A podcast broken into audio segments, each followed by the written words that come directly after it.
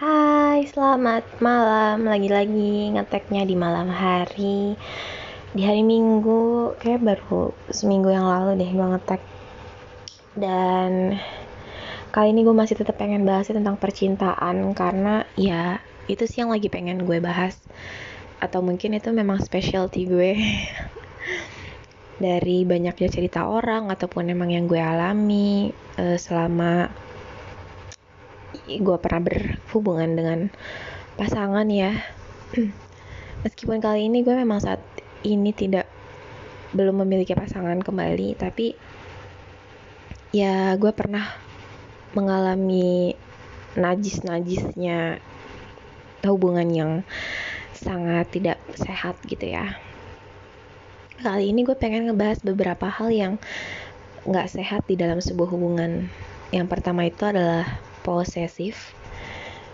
Pernah gak sih kalian diposesifin sama pasangan kalian sendiri yang memang bikin kalian tuh risih? Atau bahkan mungkin udah sampai titik muak banget karena sifat atau sikap dari pasangan kalian itu sendiri gitu. Pengalaman gue pribadi pun banyak banget temen yang cerita, atau bahkan gue menyaksikan sendiri ya, betapa posesifnya tuh pasangan mereka, sampai mereka tuh merasa gak fair gitu, karena mereka tuh gak bisa ngelakuin itu ke pasangan yang posesif itu gitu. Dan gue sendiri pun, kalau pengalaman percintaan gue pernah diposesifin sampai di titik emang yang password social media gue itu semua dipegang sama dia. Twitter, Facebook, Instagram, kayak gitu, itu semua tuh dipegang sama dia. Bahkan WhatsApp gue tuh sempat login di handphone dia gitu. Bukan login di handphone sih, tapi login di laptop dia gitu. Dan gue menjalani itu kurang lebih setahun, tapi itu muak banget. Yang bikin muaknya tuh adalah gue tuh kalau mau pergi kemana-mana tuh harus ngabarin. Dan gak cuman ngabarin, tapi gue tuh harus foto full post gitu, full body. Gue pakai pakaian apa, gue pakai makeup yang seperti apa, gue pakai parfum apa, gue pakai sepatu apa, dan lain-lain. Gue jalan sama siapa, harus difotoin juga temen gue yang jemput gue, dan lain-lain gitu. Bahkan kayak sampai pernah gue mau dijemput sama temen cowok gue, itu akhirnya tuh dia mesenin gue Gojek dari aplikasi dia. Sedangkan gue tuh waktu itu LDR sama dia, Bandung Cilengsi. Jadi ya udah, dia mesenin gue Gojek padahal di Bandung. Saking dia enggak pengen gue boncengan sama teman cowok gue, mending sama ojek kata dia. Terus ketika kalau gue LDR, tapi kalau gue pulang di atas jam 10 malam, itu gue bakalan diocehin, gue bakal diomelin, telepon dan lain-lain gitu. Berantem mulu kerjaannya, karena pada saat itu gue memang lagi senang-senangnya nongkrong, lagi senang-senangnya jalan sana sini. Gue bosan di rumah, apalagi karena gue sempat nggak betah di rumah, komunikasi gue sama orang rumah tuh berantakan, ditambah dengan sikap dia yang kayak gitu. Kemudian gue pernah juga berantem cuman karena ada cowok nge-DM gue. Terus yang padahal tuh cowok tuh kenal sama gue saling kenal sama orang itu teman gue gitu. Cuman dia kayak yang pikirannya tuh udah negatif. Enggak, ntar kamu bisa jadi kepincut lah sama dia, ntar kamu bisa jalan lah sama dia, enggak, bercandaan kayak gitu tuh, bercandaan flirting bagi dia. Sampai akhirnya pas ketemuan di Bandung tuh berantem. Bahkan gue dibilang nggak peka lah dan lain-lain gitu. Padahal itu ya sewajarnya pertemanan aja, kita ngobrol lewat DM Instagram, kita saling sapa, balas story dan lain-lain. Tapi menurut dia itu nggak wajar dan harus dihindari. Sampai akhirnya ya gue ngerasa pada saat itu ya, akhirnya gue nyari teman tuh teman perempuan. Maksudnya karena gue tuh kebanyakan teman gue tuh cowok, sampai akhirnya tuh gue mencoba untuk bergaul dengan perempuan, memaksakan diri gue untuk hal yang nggak gue suka. Itu sumpah gak enak banget, karena gue emang gak begitu cocok berteman dengan perempuan. Biasanya tuh gini, perempuan teman gue gitu, yang sebaya atau yang mungkin memang gue kenal, mereka tuh lebih seneng yang jalan ke sini, terus foto-foto makanan baru dimakan, atau foto-foto dulu buat update baru ngobrol kayak gitu. Sedangkan gue tuh yang pengennya kalau jalan nih jalan gitu, ngobrol ya ngobrol, makan ya makan, nggak usah ada foto-foto dan lain-lain gitu, dan nggak harus yang foto estetik gitu. Sedangkan teman perempuan yang saat itu gue kenal, mereka tuh yang kayak gitu.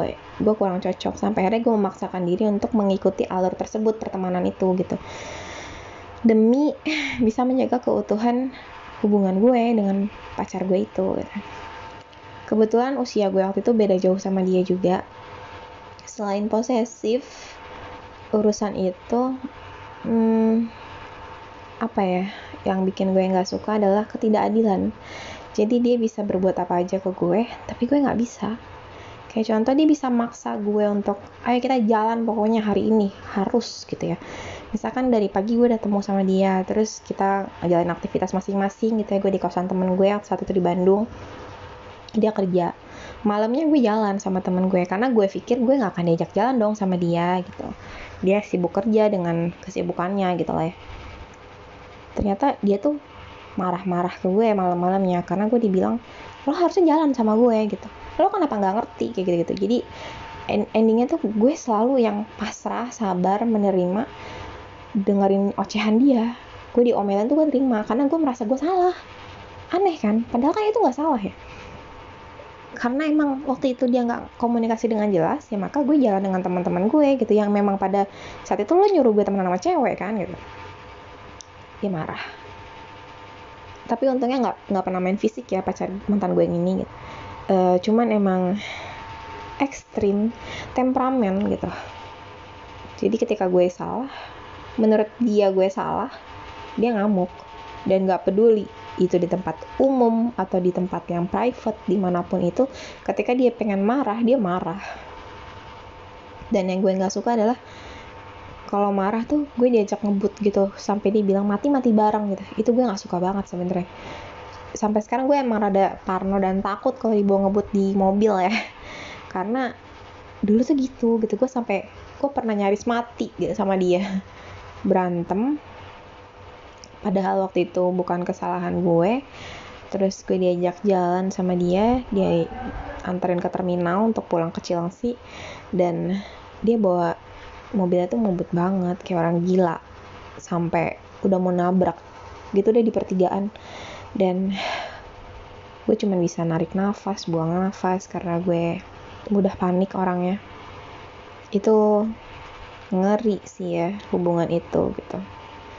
Kemudian contoh lainnya juga yang dia bisa ngelakuin tapi gue gak bisa ngelakuin adalah gue gak bisa marah kalau dia udah ada waktu buat urusan lain gitu. Jadi misalkan gue lagi butuh banget untuk sekedar ketemu dia, untuk ngobrol, sekedar untuk gue dipegang tangannya, gue ngobrol gitu ya, tapi dia gak ada waktu, gue gak bisa marah tuh. Yang gue lakukan biasanya hanya menangis gitu. Kalau dia, ketika gue gak punya waktu untuk dia, misalkan gue punya urusan sama temen, atau urusan kerjaan, atau urusan keluarga, dia marah yang ekstrim, lagi-lagi temperamen. Dia bisa yang gergetan banget, kayak mukanya tuh merah banget, sampai matanya tuh ngeri banget lah pokoknya, kayak gitu. Dan dia emang selalu memaksa gue untuk melakukan suatu hal. Itu sih yang gue tangkap, dan pada saat itu gue masih ngerasa itu bukan paksaan. Tapi ketika udah lewat momen itu, gue baru sadar, oh iya gue ternyata dipaksa ya sama dia, kenapa gue rela-rela aja gitu.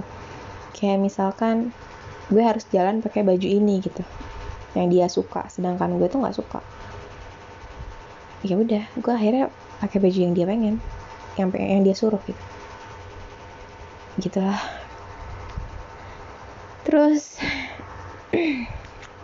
apa ya?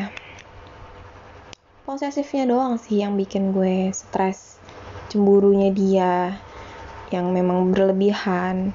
Ketika gue jalan sama siapa, dia tuh marah, dia merasa waktu gue tuh dihabisin untuk orang lain, yang padahal hidup gue bukan cuman tentang ngurusin hubungan ini gitu loh. Lagi pula lo bukan suami gue.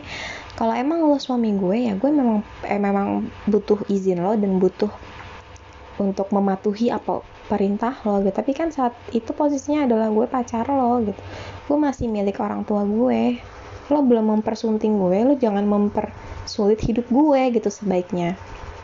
Itu yang bikin hubungan waktu itu tuh kayak lingkaran setan, berantemnya tuh itu aja. Ketika gue cemburu, dia balik marah sama gue. Dia bilang gue tuh gak ngerti gitu, gue gak ngertiin dia bilang. Yang padahal kadar cemburu gue itu tinggi, tapi gue masih bisa meredam itu loh. Tapi menurut dia itu udah berlebihan gitu. Padahal kalau dia cemburu ke gue, kalau dibalik gitu ya, dia yang berlebihan. Kadang itu yang bikin gue tuh gak habis pikir, kenapa sih kok ada ya orang yang kayak lo gitu, kenapa lo gak bisa ngertiin pasangan lo juga butuh fun sama temen dan lain-lain kayak gitu. Padahal usia gue sama dia tuh beda jauh banget, lebih dari 10 tahun beda usianya, tapi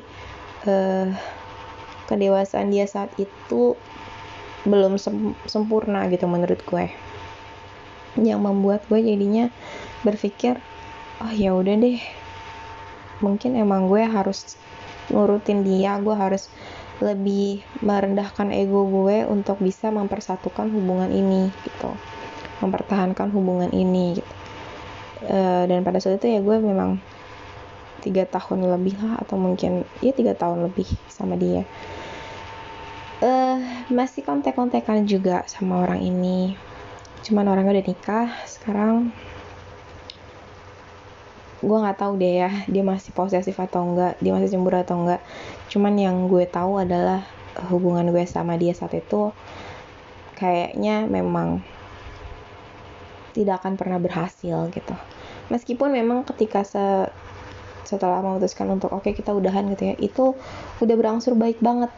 Jadi kita sama-sama udah menurunkan ego. Dia udah memperbaiki temperamen dia yang sangat buruk, gue sudah memperbaiki ego gue yang memang masih pengen main gitu. Gue lebih mengutamakan dia. Gue gak peduli dikatain bucin atau apa, cuman emang gue udah tau lah penempatan diri gue untuk bisa menempatkan waktu gue juga, membagi waktu itu dengan efisien tuh ya udah baik gitulah ukurannya gitu. Tapi udahan. Gue rasa posesif itu nggak begitu baik, atau emang nggak akan pernah ada baiknya deh di hal apapun ya, mau hubungan pasangan, hubungan pertemanan, atau hubungan keluarga, itu nggak baik deh. Karena posesif itu adalah sifat yang berlebihan menurut gue. Nggak ada posesif yang berkecukupan tuh, nggak ada. Posesif itu membatasi ruang gerak orang gitu jadinya, tanpa ingin diutak-atik ruang gerak dia sendiri gitu. Itu gak adil, dan ya gak akan ada baiknya. Cemburu boleh, tapi semuanya itu ada remnya gitu. Gak mungkin gak ada remnya. Lo boleh cemburu tapi gak berlebihan gitu. Lo boleh marah tapi gak berlebihan. Lo boleh nggak suka sama sesuatu tapi nggak boleh berlebihan gitu loh. Kalau nggak ya lo akan terjebak sama apa yang lo batasin sendiri gitu, yang padahal itu bukan jadi sebuah masalah seharusnya.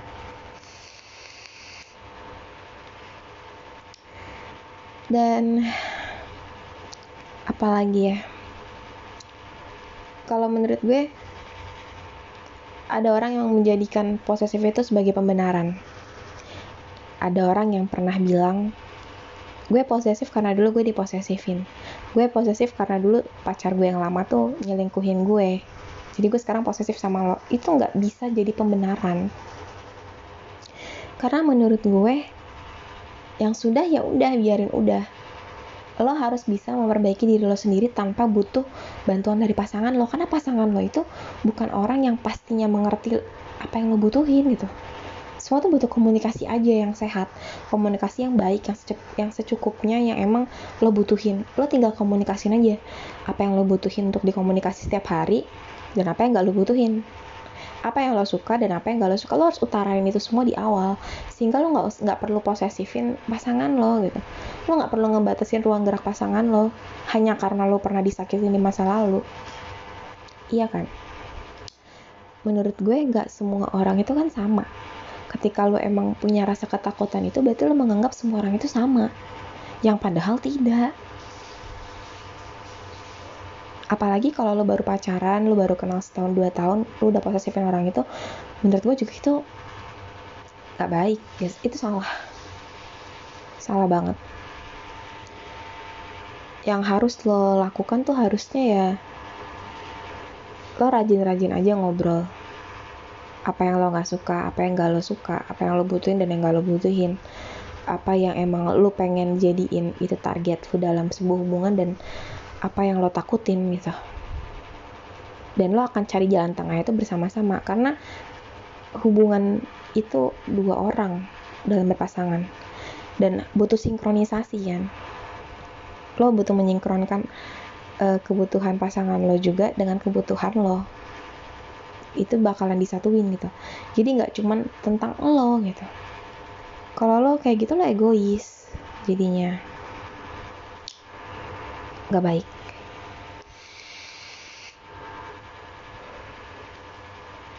Kayak misalkan apa ya, lo gak suka pasangan lo ngerokok, tapi lo tau pasangan lo ngerokok, lo gak bisa ngelarang. Dilarang-larang itu malah bikin orang tertantang untuk menerobos larangan yang mereka miliki gitu, yang lo kasih. Ya cari jalan tengahnya aja. Oke, berarti gue kasih waktu untuk sebat nih ya, sebelum kita makan gitu misalkan. Pas makan lo jangan sebat, tapi ketika setelah makan tunggu dulu 30 menit gitu, ntar baru lo boleh sebat. Kayak gitulah gitu. Kayak lo harus bisa cari jalan keluarnya bersama-sama tanpa harus mikirin lo doang. Karena kebutuhan cowok lo, misalkan cowok lo ngerokok, kebutuhan cowok lo yang tetap ngerokok gitu, lo gak bisa ngelarang sampai orang itu sadar sendiri rokok tuh gak baik buat dia gitu.